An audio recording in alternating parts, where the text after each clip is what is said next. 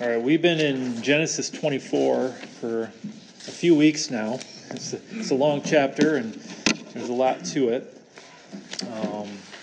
And we've gotten through verse 21 last week.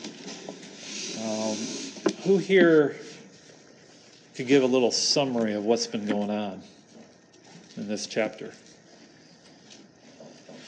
Answer to prayer. Answer to prayer? Yeah. All right. Specifically, what are we looking at?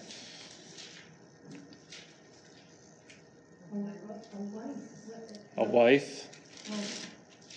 A woman. A woman that's going to be a wife. Mm-hmm. Well, we know that. Yeah. Anyone else? The servant's prayers were answered even before he was done speaking. The servant's prayers were answered before he was done speaking. Yeah. Where's Rebekah? She obviously has a servant's heart herself. Yeah, we see a servant's heart in Rebekah, right? Unbelievable. Yeah. Yeah, and so remember, it's Abraham. He wants to find a wife for his son Isaac. He sends his most trusted and oldest servant to do this task, the one he has faith in.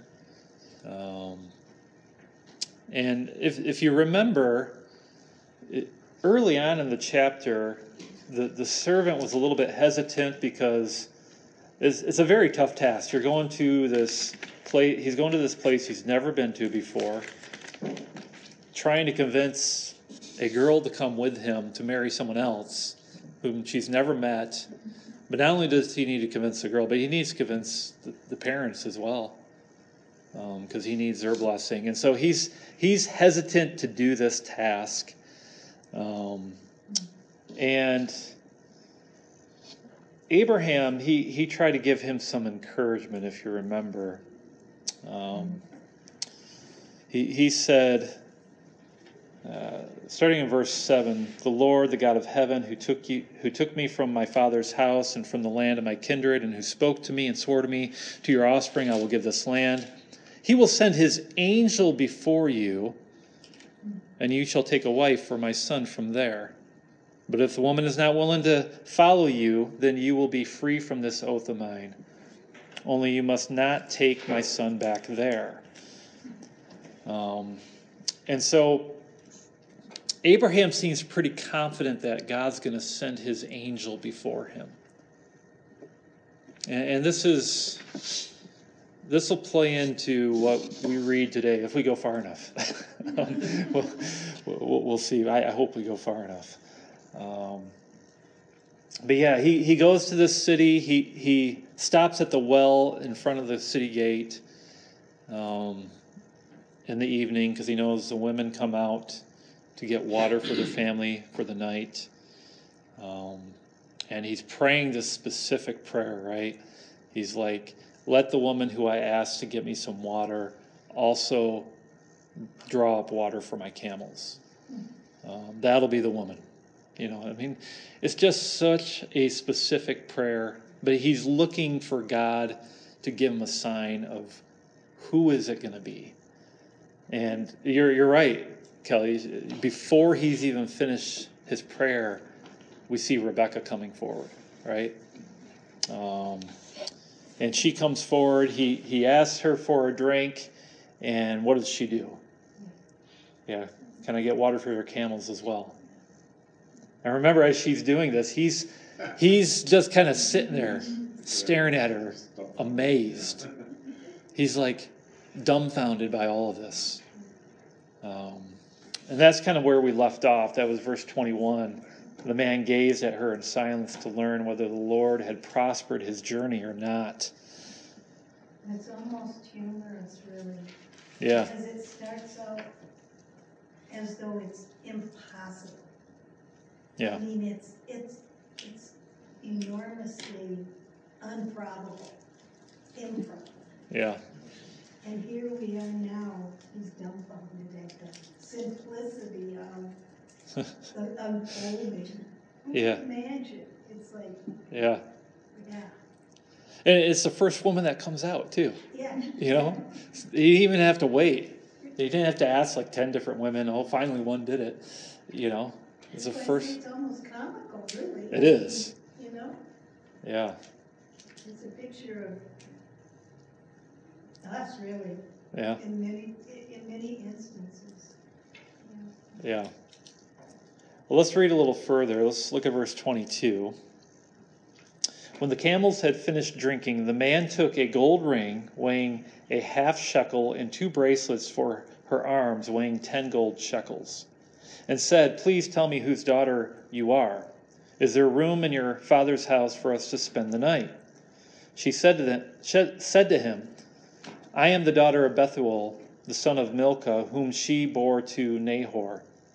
She added, "We have plenty of both straw and fodder and room to spend the night."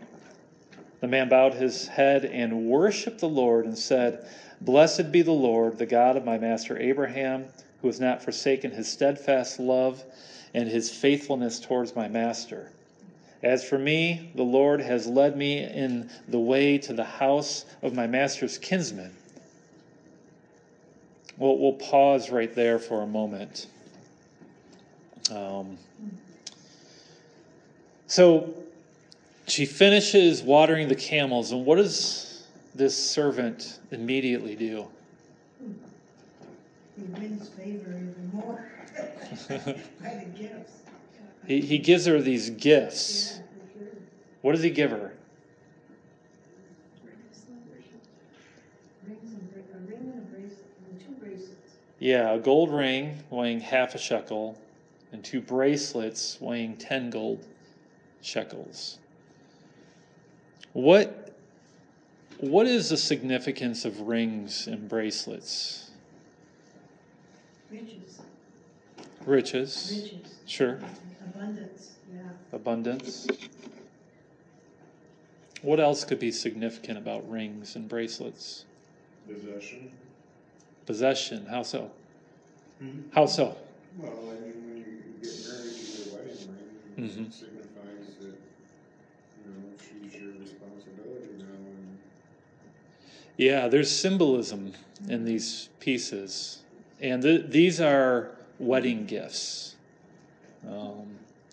And so she knows exactly what's going on. It's not like, oh, well, thank you. It's more like, oh, you know? Yeah. And so he is basically making a proposal to her on behalf of Isaac through these gifts.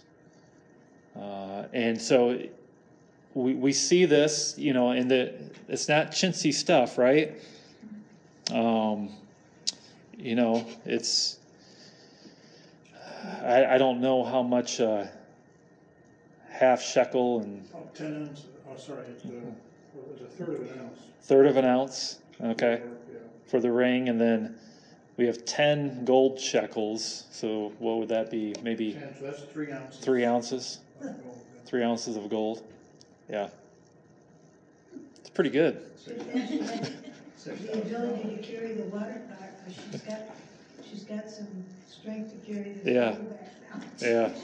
What were you saying, Jerry? $6,000 in today's. $6,000 by today's standards. Today's market? Yeah. Yeah. It's pretty good. The camels were thirsty. She did a lot of work. Yeah. Yeah, and so he's making this proposal through these gifts, and that's what's going on here. Would she have understood that was a proposal, or was it payment for the watering the camels? No, she would have understood it. Yeah, the bracelets and the rings typically were not worn by maidens, only by those who were married or engaged. And so, yeah, this was a proposal. She understood what was going on. Did she understand who was proposing, or did she think it was? Well, I don't know. It's not clearly drawn out here. It will be clearly drawn out later in the chapter. But The other thing we see too in verse 23, the questions that he is asking her, right? Please tell me whose daughter you are. Why is that an important question? Make sure she's not a Canaanite. Make sure she's not a Canaanite. Yeah. Well, she's not in the land of Canaan, so. But he went back to the kindred. Mm-hmm. Abraham's family kindred. And, you would think he would have asked that before he gave the ring. Well, yes and no, but what did he pray? True. And also, I think the gifts signify the fact that he has intentions here. He's not just a, this isn't just a, he brought all this stuff. Oh, yeah. For a reason. Yep. And so he's, like you say, he's proposing his intentions for his master here. Mm-hmm. But then he's clarified. Just exactly who are you, where? Yeah, and so it's important to know who the kin is, the lineage, but also who do I need to speak to actually get permission? And so this is part of the process as well. And that's why he's already sold out to the woman. Mm-hmm. He gave her without knowing because the prayer was answered. Yeah. And so it's obvious that she was the answer to the prayer, so he could give her those things as an installment of what was to come. Yeah. Now he just has to find out how can he secure. I get it. Yeah, and so he's asking, who are your parents? Whose daughter are you? And then he asked one more thing, right? Is there room in your father's house for us to spend the night? Mm-hmm. And so he's also looking for a place to stay. Is he trying to judge how well off her family is too by asking if there's room? Like, is it a big enough household and stuff, or no? I don't know if that's necessarily the case. I think he, because if there wasn't enough room, he would have to find lodging somewhere else. And he's bringing her back. He doesn't really care about any of their possessions or how wealthy they are. He's more concerned with, I want to know who your parents are. I do need a place to stay. Is there room? Let's make this an intimate affair. Yeah, making it an intimate affair, he wanted to observe their character at all? Do you think that? Perhaps. It didn't matter. I think it didn't matter because I think his prayer has been answered. Exactly. He needed to prove himself to her parents. Yeah. So that time together to prove that he's not. Yeah. Yeah. Crazy. Yeah. Yeah. For sure. Trust me. Yeah. And then her answer is just amazing, isn't it? I'm the daughter of Bethuel, the son of Milcah, whom she bore to Nahor. And so we know who Nahor is, right?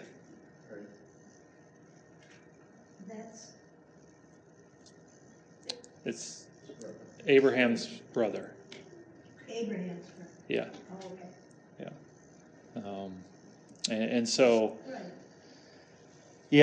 we see that there is close relation here. And so everything is kind of just falling into place perfectly.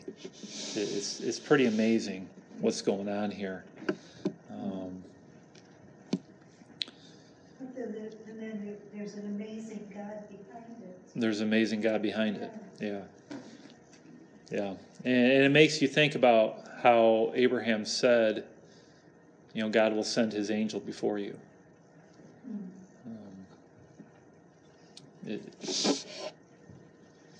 We don't see this angel, yet the angel is very active.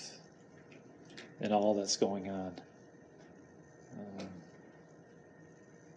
We also see that verse 25, we have plenty of both straw and fodder. That would be for the camels.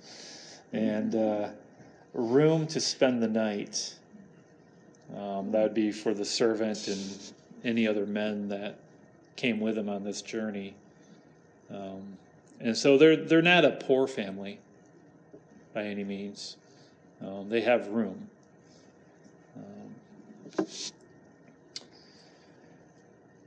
And then verse 26, the man bowed his head and worshiped the Lord.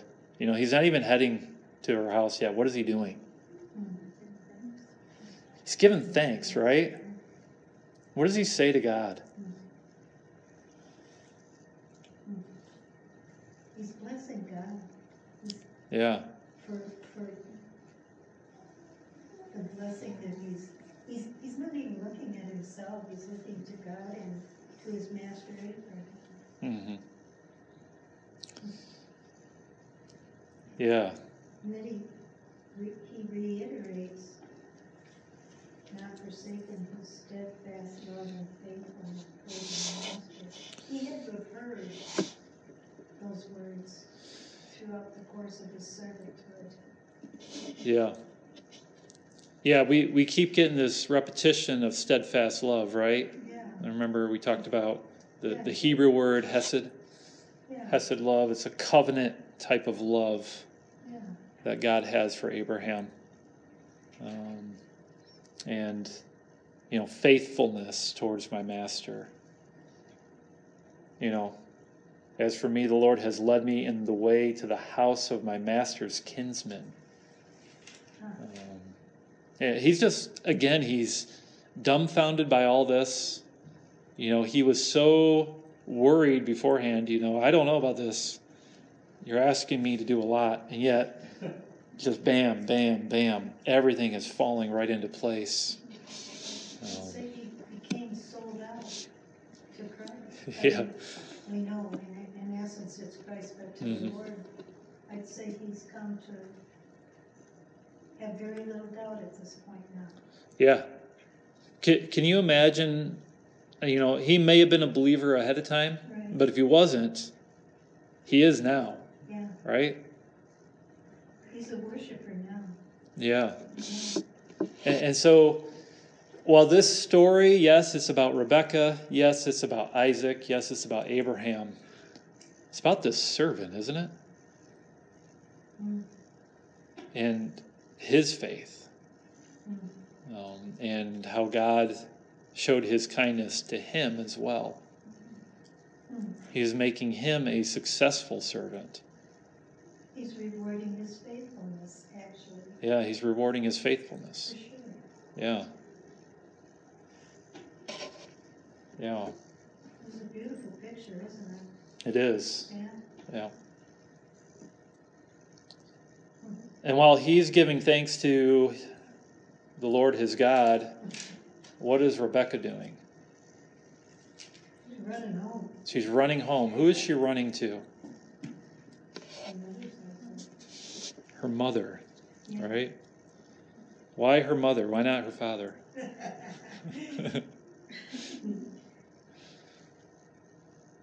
It's a woman's joy to share something like that with her mother. Mm-hmm. You'll never guess what's happening to me. Yeah, she might when she sees the rings and the bracelets.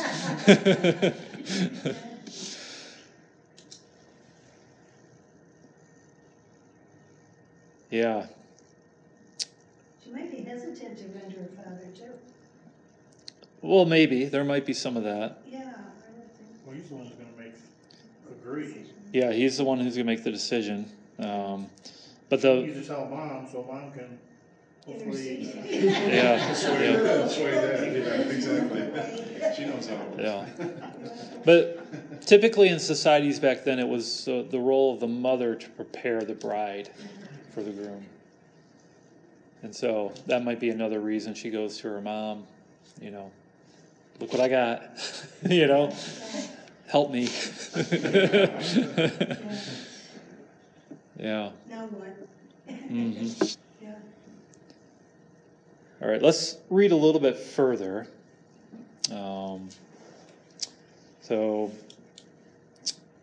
Verse 28, then the young woman ran and told her mother's household about these things. Rebekah had a brother whose name was Laban. Laban ran out toward the man to the spring. As soon as he saw the ring and the bracelets on his sister's arms and heard the words of Rebekah, his sister, thus the man spoke to me. He went to the man, and behold, he was standing by the camels at the spring. He said, "Come in, O blessed of the Lord. Why do you stand outside?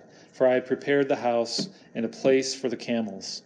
So the man came to the house and unharnessed the camels and gave straw and fodder to the camels, and there was water to wash his feet and the feet of the men who were with him. Then food was set out before him to eat, but he said, "I will not eat until I have said what I have to say." He said, "Speak on."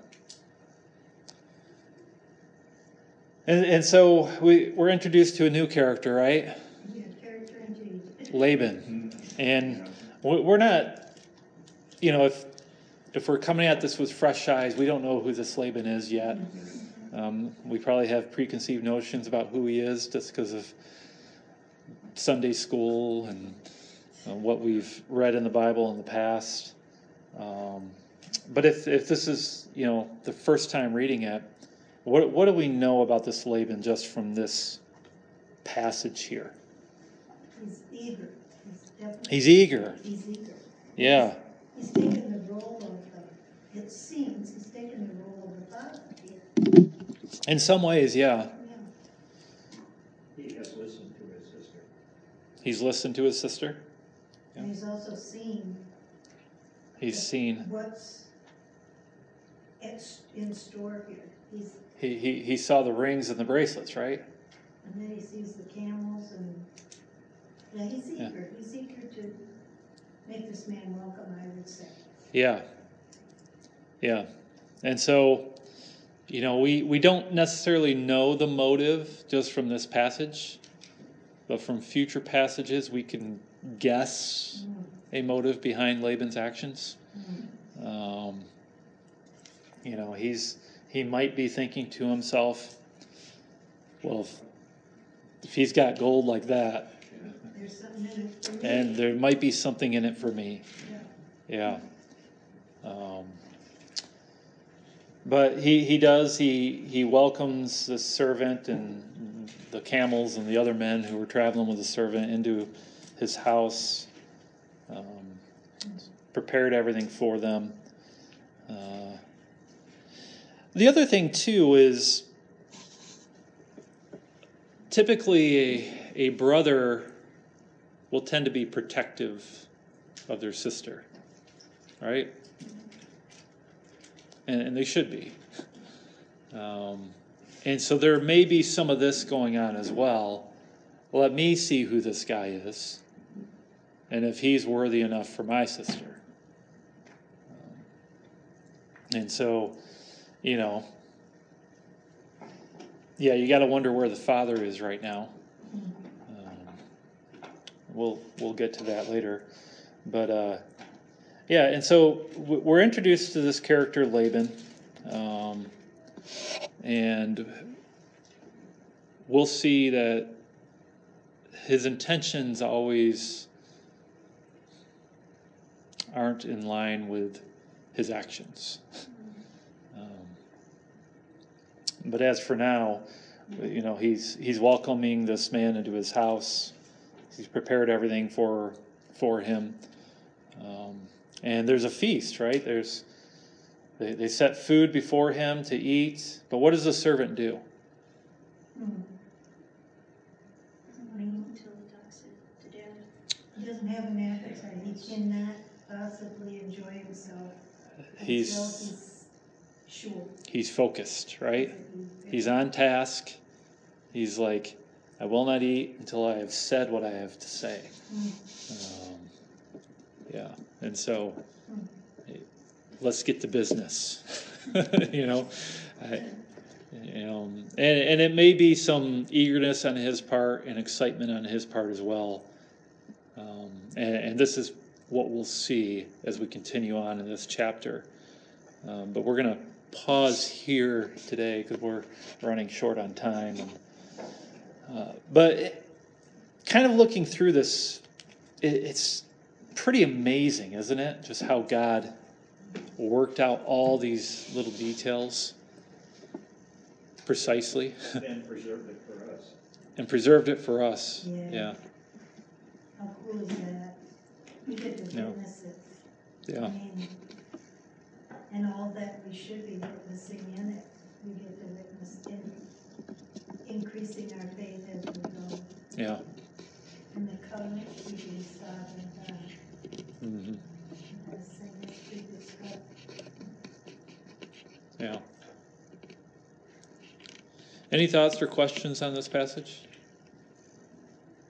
Well, I can say it is amazing. Not only did he fulfill what Abraham asked of him, but just that it was immediate. You know, I mean, before he finished praying, and you know, he had just gotten into the city, and already by that evening, he's announcing his intention. It just you know, the speed at which it was fulfilled was.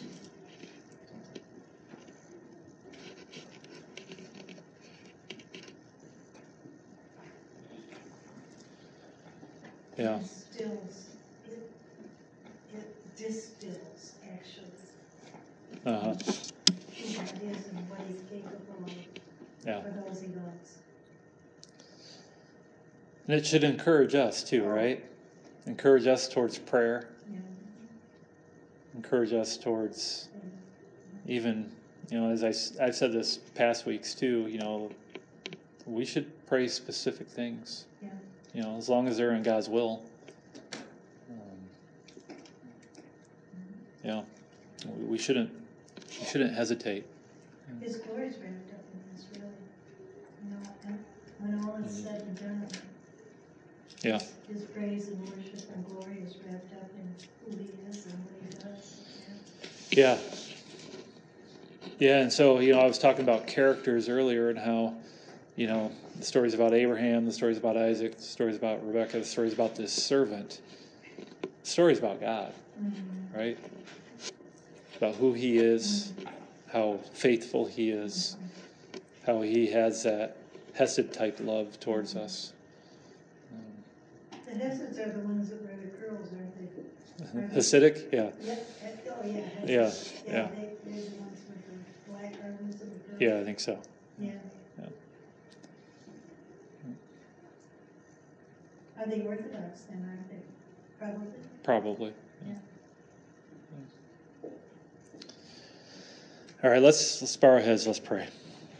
Father, we are grateful for your word. We're thankful that you do show faithfulness to those who trust in you. And Lord, we pray that we would be like this servant, that we would come to you in prayer for all the things that we need. Lord, that your will would be on our hearts, and that we would seek after those things and come to you and ask for you to move, even in specific ways, Lord. Give us such faith. We pray this in Christ's name. Amen.